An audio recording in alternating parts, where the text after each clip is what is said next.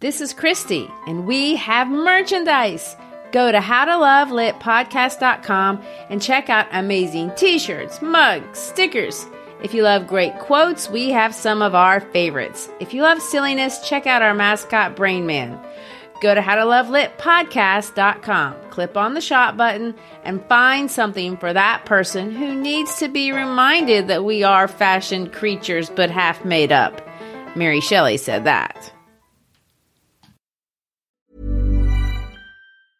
I'm Sandra, and I'm just the professional your small business was looking for. But you didn't hire me because you didn't use LinkedIn jobs. LinkedIn has professionals you can't find anywhere else, including those who aren't actively looking for a new job but might be open to the perfect role, like me.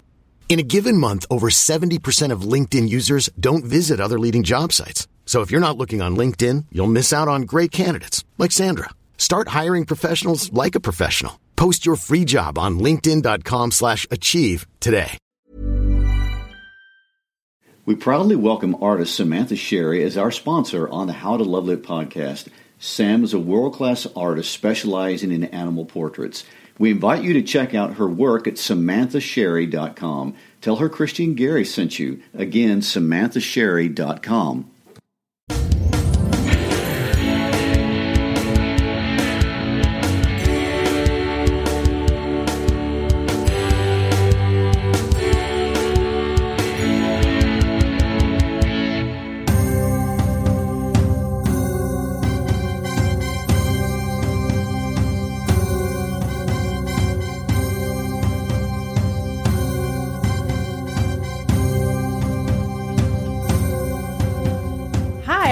Shriver. And I'm Gary Shriver, and this is the How to Love Lit podcast. I know it probably is a nail biter that has kept you on the edge of your seat all week long, but we're back from where we left midstream in the middle of Act 3 of Julius Caesar. Last week we broke down Act 2 and we began the discussion of Act 3, finishing with an analysis of Brutus's speech where he has convinced the Roman population on the basis of his nobility and virtue that Caesar was truly a threat that must be destroyed. That's correct. And this week we will begin by reading what is the most famous speech from this play Antony's response to Brutus's speech. Now, if you remember, Anthony has dragged Caesar's body from the foot of Pompey's statue to where he is speaking, and he will begin to speak. If you remember, Cassius didn't even want Anthony to be able to speak at all. Actually, he didn't want him to live, but much less speak. And Brutus overruled Cassius, claiming that he didn't want to look like a butcher. He further claimed that Anthony wasn't really a threat. He's saying Anthony is just a limb of Caesar and could do no more than a limb can do if it's not attached to the body. This seems to be in direct reference to the many, many references in Plutarch's history of Anthony. This guy, Anthony, must have had some reputation. Apparently, he partied so hard that nobody in Rome had taken him seriously up to this point. Well, this is going to prove to be a miscalculation, as we're about to see. And let's quickly, before we listen to what Anthony does, let's kind of review Brutus's speech. You want to do that? Um, it's easy to review quickly because it was actually an extremely short speech, especially for a man that considered himself a noted orator. But basically, he said, I killed Caesar because I thought he was ambitious. He wanted to enslave all of you. He was a bad guy, so I handled it. As you know, I am noble and I do noble things. I loved him, but I love our country more. So since I made this very knowledgeable judgment, you should just trust me. What do you think of that? Well, that's exactly it. He accuses Caesar of being a tyrant, but he's a tyrant because I said he was a tyrant. And it's amazing how often the I said so argument is actually used in real life, not just by Anthony, but by a lot of people. And people tend to think that if you say it with a lot of passion, or if you're more expressive in the accusation, the more angry you are, or the bigger the fit, then the more true the accu- accusation must actually be. Brutus is way too proud to be throwing fits. He does consider himself to be a Stoic, and we'll talk about that more in a minute. But the gist of it is this he's going to say, He was so, I said he was, so he was. And if I may add some real world applications here, which we rarely do, but it's worth mentioning. Shakespeare is teaching us a very important life lesson. If someone makes a claim, even if you trust them, even if you love them and care for the, that person, you should always make them justify it. Why should I believe you? It's not that you have to distrust the essence of the person, but it means that you feel that you're entitled to the respect of a justification and the respect to be able to agree or disagree with the line of reasoning. If they do, if someone does respect you, then they'll tell you. And if their reasons don't follow, then you have a problem. hmm. What do you think of that? So, I'm supposed to believe what you just said because you just said so? No, you're supposed to believe what I said because my line of reasoning is flawless. Gotcha. Okay. Well, that's fair enough. But there is one more reason you should always support your claim with real reasons instead of the I said so argument. Uh, if you tell why, it does help make your case stick for longer than a minute, which is the length of time Brutus's speech proved convincing about a minute. What we're about to see is that Brutus's case did not stick. It didn't survive one competing speech. So, Christy, read for us with please, your best Shakespearean intonation, this most famous speech of Mark Antony, the one school children memorize or they're forced to by your brutal hand? Not just mine. Of course, let me say, though, before I do, we don't actually know what Antony actually said in this case. As far as I know, nobody actually recorded this speech. Uh, we do know that was effective. So I guess the fact that it's one of Shakespeare's most famous passages is appropriate.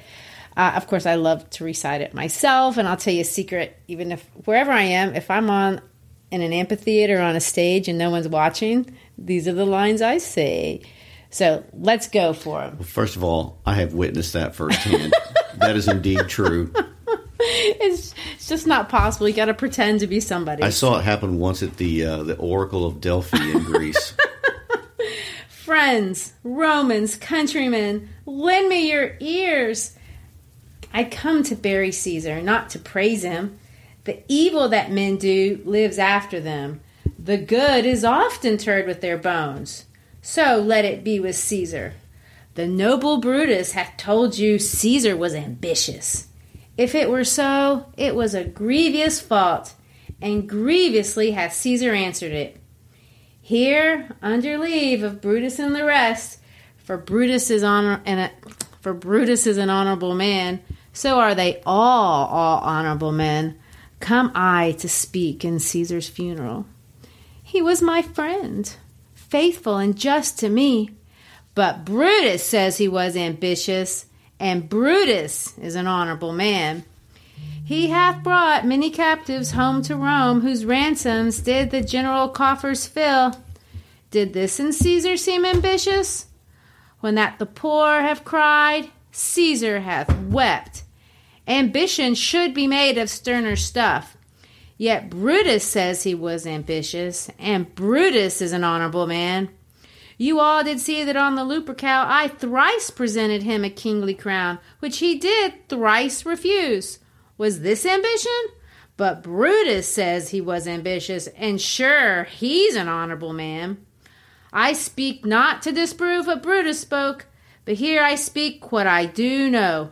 You all did love him once, and not without a cause.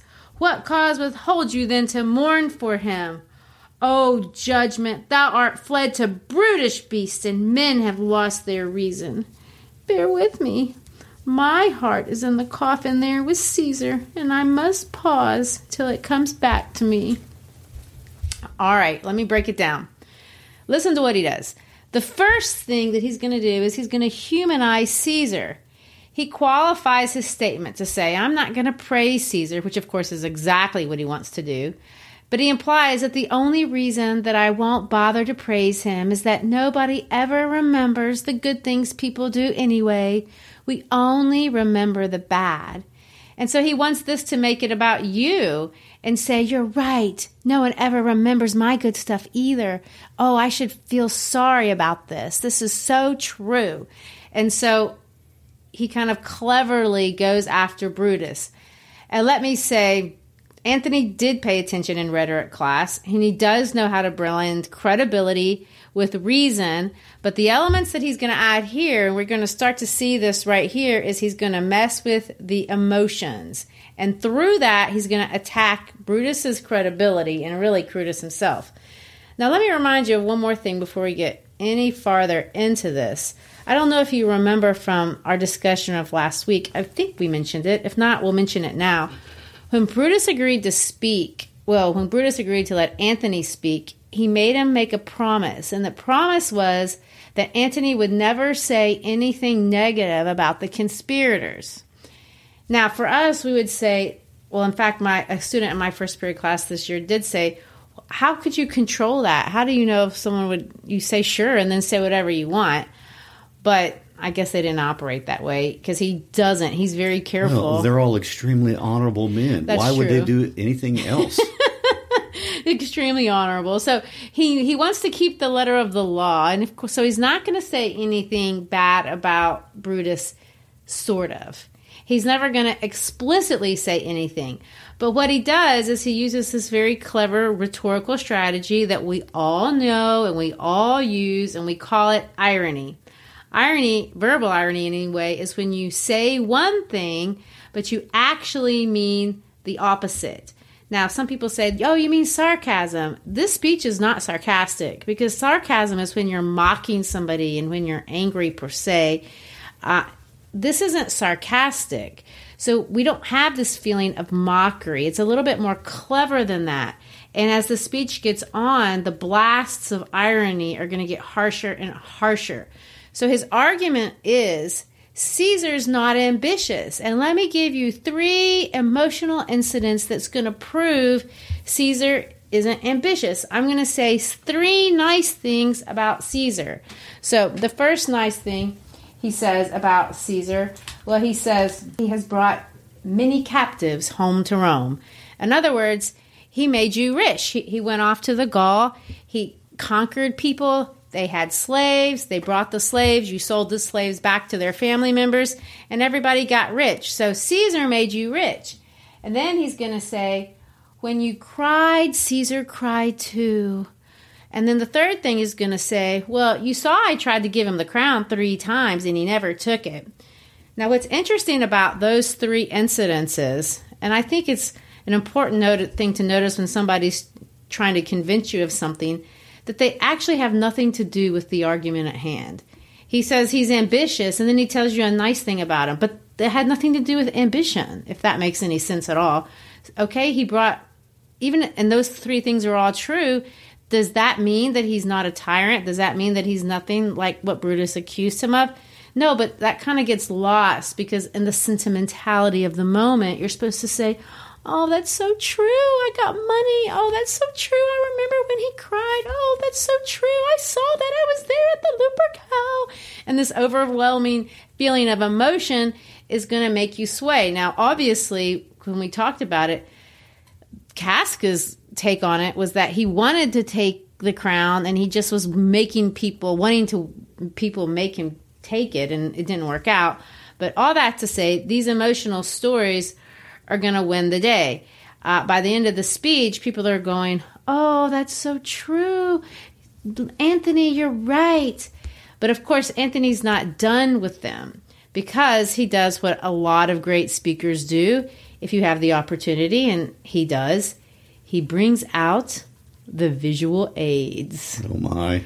And the first visual aid he's going to pull out is this will, and he's going to say, Here's a parchment with the seal of Caesar. I found it in his closet. It's his will. Let but the commoner commons hear this testament, which, pardon me, I do not mean to read, or they would go and kiss dead Caesar's wounds. And of course, he's saying, if you only knew what he has written in this will, you would just be so sad. I, I can't afford to read it to you.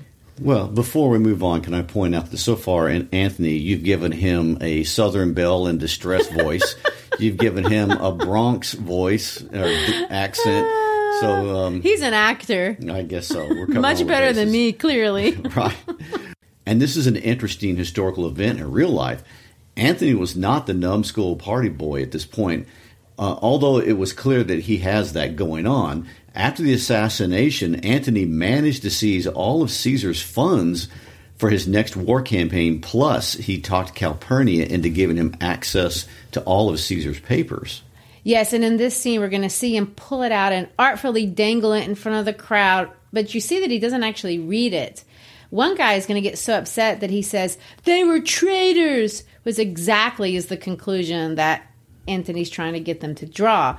But Anthony is just getting started with this will in his hand that he doesn't read. He's going to go down to the body. And of course, remember, this is Caesar's dead body. And he's going to pick up the mantle, or I guess the toga, and it has all these holes in it because he's been stabbed all these times. 23 to be exact. he's going to look, he's going to recount all the beautiful memories. Oh, I remember when he was wearing this. And of course, this is ridiculous. The event he actually recalls happened 13 years before the murder, and so clearly it's not the same mantle, but it doesn't matter. You get the idea. And of course, the worst line is when he points out the particular hole and he says, This is the hole that Brutus made. And as you know, Brutus was Caesar's angel. Judge, oh, you gods, how dearly Caesar loved him, the most unkindest cut of all. And then when he says this in dramatic form, he's going to rip back the mantle and he's going to show Caesar's body, and it's full of cuts. And the crowd is raised up and they just go nuts and they start screaming, Revenge! About! Seek! Burn! Fire! Kill! Slay! Let not a traitor live! Um, I think I spotted some irony here. you at least spotted some emotion. Well, uh, Brutus, known as Caesar's angel. yes. Before he stabs him to death. Anyway, um, yes, that is indeed what we would call a passionate emotional appeal or pathos. We may all claim to make decisions with our minds, but we are most persuaded when our emotions are moved, and Antony made them sad when he made them mad. Right. He makes them sad and then he makes them mad and he's not even done yet because now he's going to start reading this will.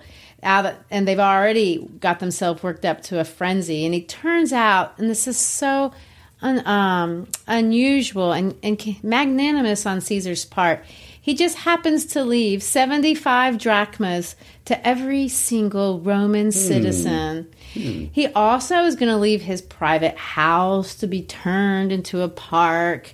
And of course, the crowd just goes absolutely mad. And that's when Anthony just slithers away and he's going to say to himself, Now let it work, mischief, thou art afoot.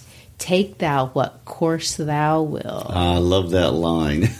thou art afoot. Yes. Take thou what course thou will. And of course, now the conspirators know things have gone awry. Um, it's all but too obvious that they should have killed Antony, and they should never have given him the audience. For we see one servant saying that Brutus, Brutus and Cassius are rid like madmen through the gates of Rome. They are on their way out of town. And I want to point out a historical note, which I'm sure Shakespeare put in the scene very deliberately. Antony, although he wins the day here, does turn out to have a bad end. He's going to get involved with Cleopatra, and that's going to go poorly. Shakespeare will immortalize that dilemma in the play Antony and Cleopatra, which not as many people have read, but a lot have at least seen the picture, the movie with Elizabeth Taylor playing Cleopatra. True, and Shakespeare does kind of allude to that whole disaster with dramatic irony here. That's when the audience knows that something the characters in the play don't, because he has Antony saying, here was a Caesar. When comes such another? And then 11 lines later, in arrives Octavius's servant. Because literally, in the next act, another Caesar literally is going to walk in. So, on that introduction, Gary, before we get into Act 4, tell us who is Octavius Caesar? We talked about him last week, but I think the connection is important. So let's kind of review that. Okay. Um, Octavius Caesar is Caesar's nephew. Uh, and if that will business was true at all, which we don't know because Antony didn't actually let anyone look at it, but if he had the will, what we do know is that Octavius, not Antony, is Caesar's rightful heir. And what's more, he has actually adopted him as his son. That means that Octavius, not Antony, is the one who legally has a right to all that money and the house and whatever else. If Caesar had been crowned king, which we know he wasn't, this wouldn't even been an issue. If Caesar had been king, Octavius would have inherited the throne. But if you remember from the first podcast, this wasn't the case. Um, he was a perpetual ruler, but not yet a king. And there is a difference. Uh, Octavius had literally changed his name by virtue of his adoption to Gaius Julius Caesar Octavianus. So everyone would have had no doubt of his lineage in this case. Right. And I want to say there is this last scene in Act 3 that's kind of strange. In fact, uh, I the last performance I saw of Jesus, Julius Caesar, they they even they cut it out, and I'm sure a lot of people do because it kind of it's a tangent somewhat. So what we have in that scene is these citizens are running in the streets of Rome. They're called plebeians, and they run into this guy uh, named Cinna, but he's not the same Cinna that's the conspirator. He's a random guy who happens to have the same name.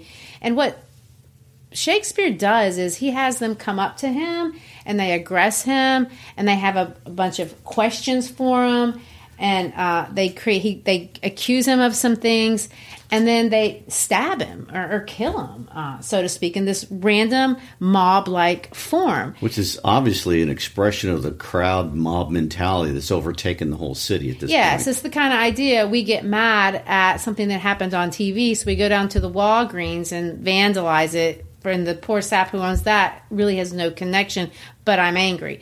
But we i think it's a little bit even a bit more um, interesting than just mocking mob mentality. In a sense, he's just mocking the whole murder scene and he's hyperbolizing what Cassius and, and uh, Brutus have done. He replays the murder in mock fashion. So this guy is butchered. There are speeches and accusations. They're obviously sensitive, senseless, and he's trying to hyperbolize the murder of C- Caesar, and in some sense, satirize everything that we have just seen played out on the stage. Act four is right after that, and it's considered the boring one because Act Three you have all this, and then and the murder of Caesar, and then Act Five you're going to have the war, and in between you have Act Four, which is basically two parallel scenes. We have a short one with Team One, and we have Team Anthony and Octavius versus Team 2, which is Team Cassius and Brutus, and each one of them are preparing in their own way. And this scene just kind of shows the preparations before we march into into war in Act 4. So, uh, there is a lot that doesn't happen in the play that happens in real life that's kind of been deleted so put these skips together for us, Gary, historically, so that we can kind of walk in and okay, we saw this guy get murdered in Act Three, and then Act Four, we have all these people setting up for war. What's going on? Well, the history of events at this point in the real Roman timeline is complicated. I mean, I, I can see why Shakespeare is going to shorthand a lot of it. The time gap between Act 3 and Act 4 in real life is a year and a half. In that time, Antony loses all his power in Rome. Octavius allies himself with Cicero, and Cicero, a truly respected orator who absolutely cannot stand Antony, helps Octavius rally everyone behind the new Caesar. The conspirators are all scattered all over the Roman Empire with armies of their own.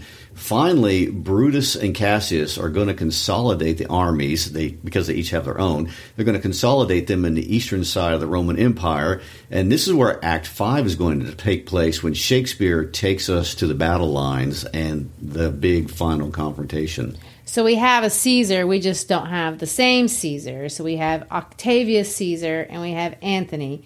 And in Act 4, when we open up, we have what history has called the second triumvirate, because we have Anthony that we know, Octavius, who we know, but now they got this new guy, Lepidus, who Anthony makes fun of. Who's this guy? uh, yeah, in real life, Anthony and Octavius don't really get along at all. Um, they're actually rivals for the throne.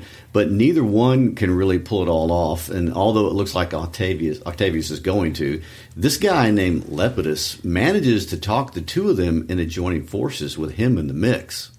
And so Act Four begins with these three guys having a meeting, and it's horrible.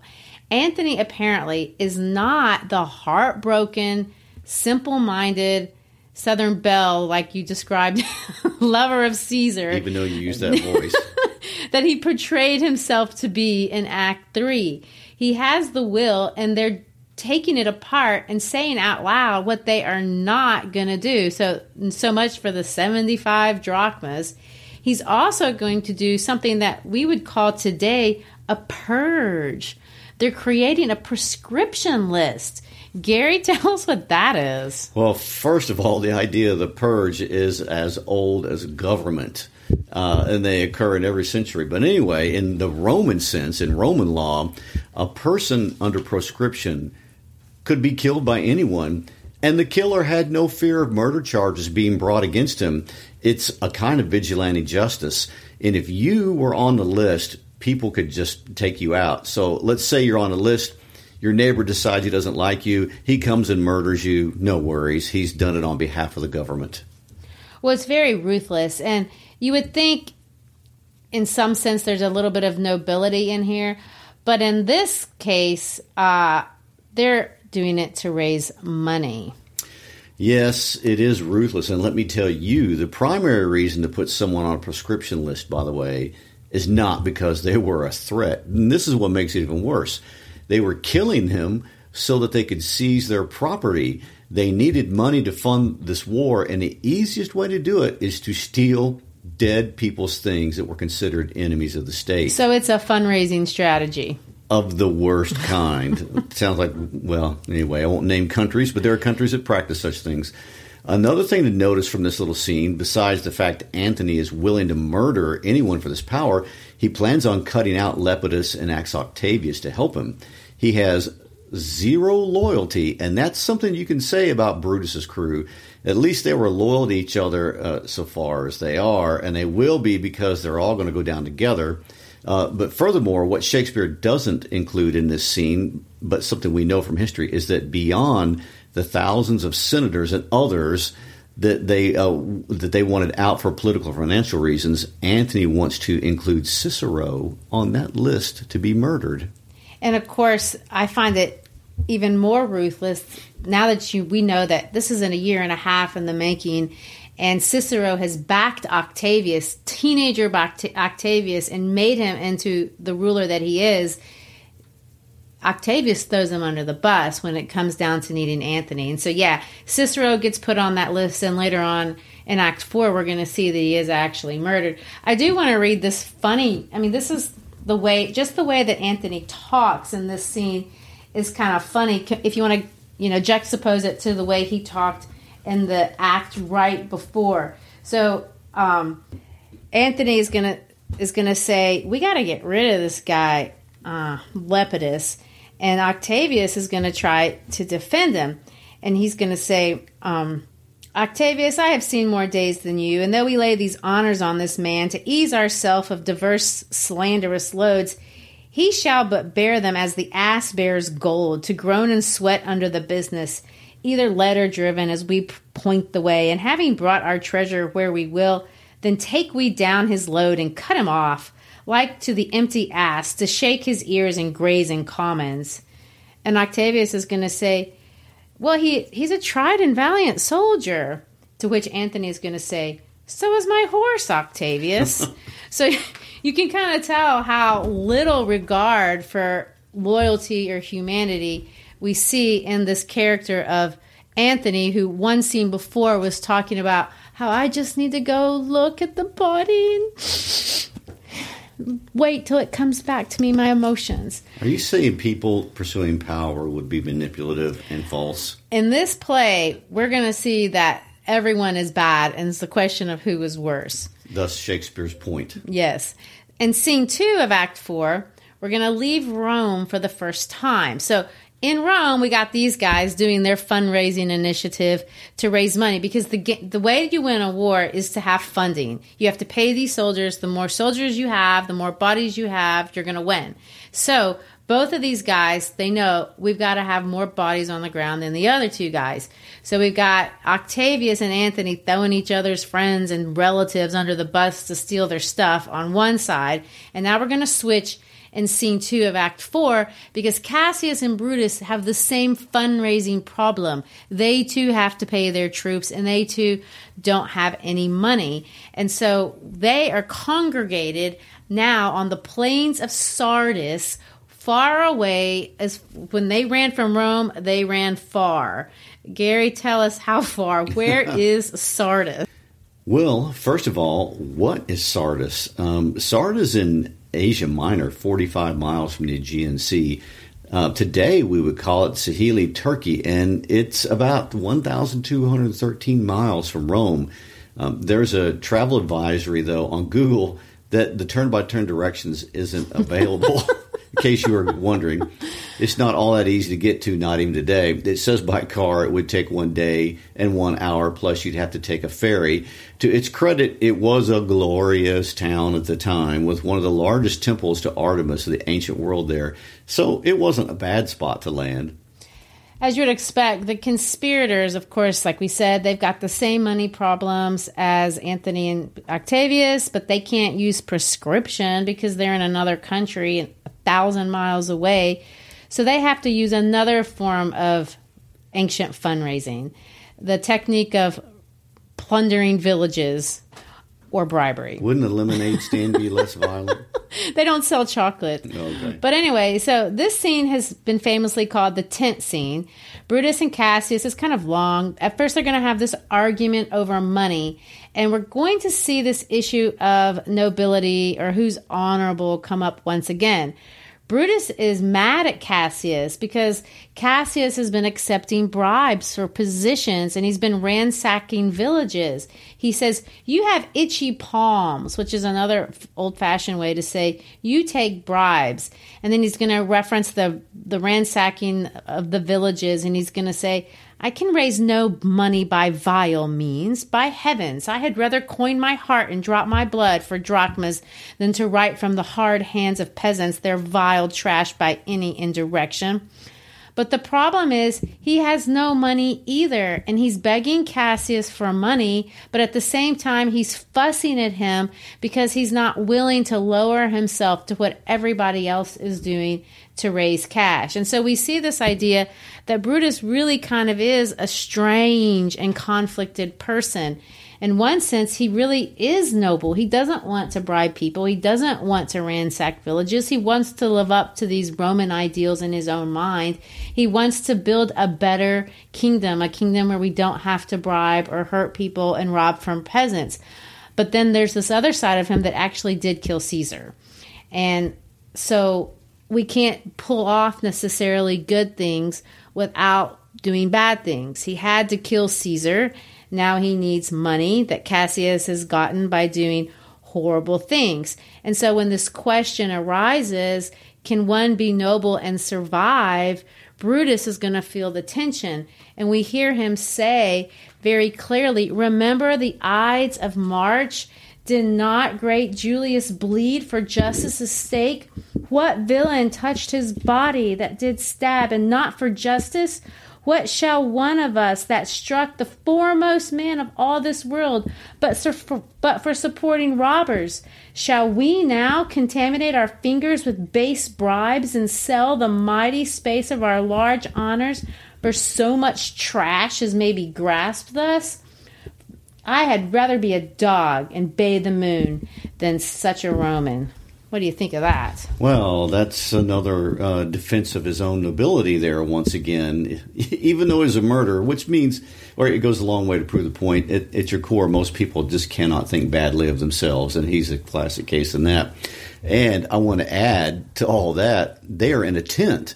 And that's not exactly a soundproof room. And so all the soldiers outside the tent would have heard all of that. True. And they're going to get louder and louder. They're going to resort to name calling and threats and just kill me now.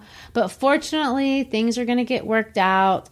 Brutus is going to claim that it's just not in his nature to be angry. And we're going to find out that the reason that he says that he's so upset and he's acting so out of character for him is it turns out that Portia has just killed herself by swallowing fire. And I think this might be a good place for us to land for today. But before we, we, we say goodbye to these chaps, tell us, Gary, how does one go about swallowing fire? What actually happened to Portia? well, uh, wow. First of all, if you get a literal picture in your mind, apparently she would just grab some embers out of a fire and swallow them. Um, but more than likely, she could have uh, locked herself in a small room with a fire and died of asphyxiation that way. Well, they say uh, that Cicero even wrote a letter to Brutus about Portia talking about some illness. So she may just have died from a disease, but Shakespeare, being Shakespeare, included the sensational alternative. Uh, either way, the timeline isn't really relevant.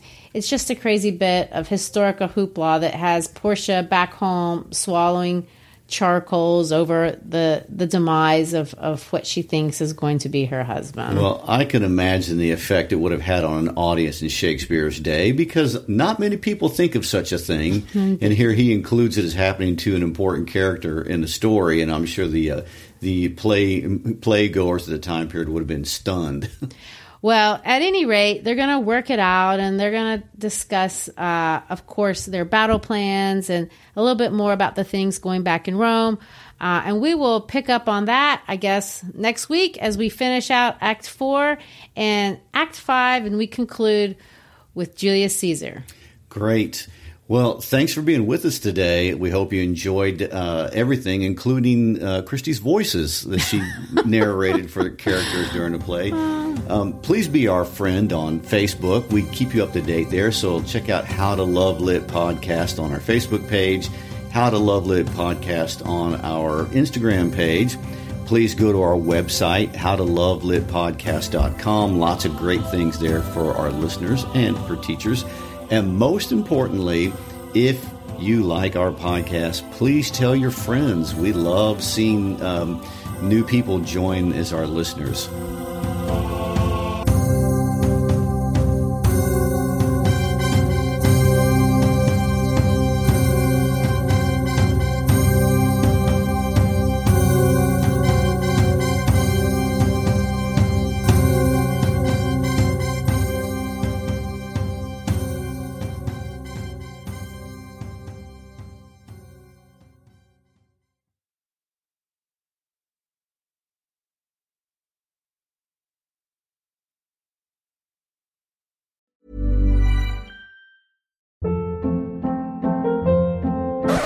Hold up. What was that? Boring. No flavor. That was as bad as those leftovers you ate all week. Keke Palmer here, and it's time to say hello to something fresh and guilt-free. Hello Fresh. Jazz up dinner with pecan-crusted chicken or garlic butter shrimp scampi. Now that's music to my mouth. Hello Fresh. Let's get this dinner party started. Discover all the delicious possibilities at hellofresh.com.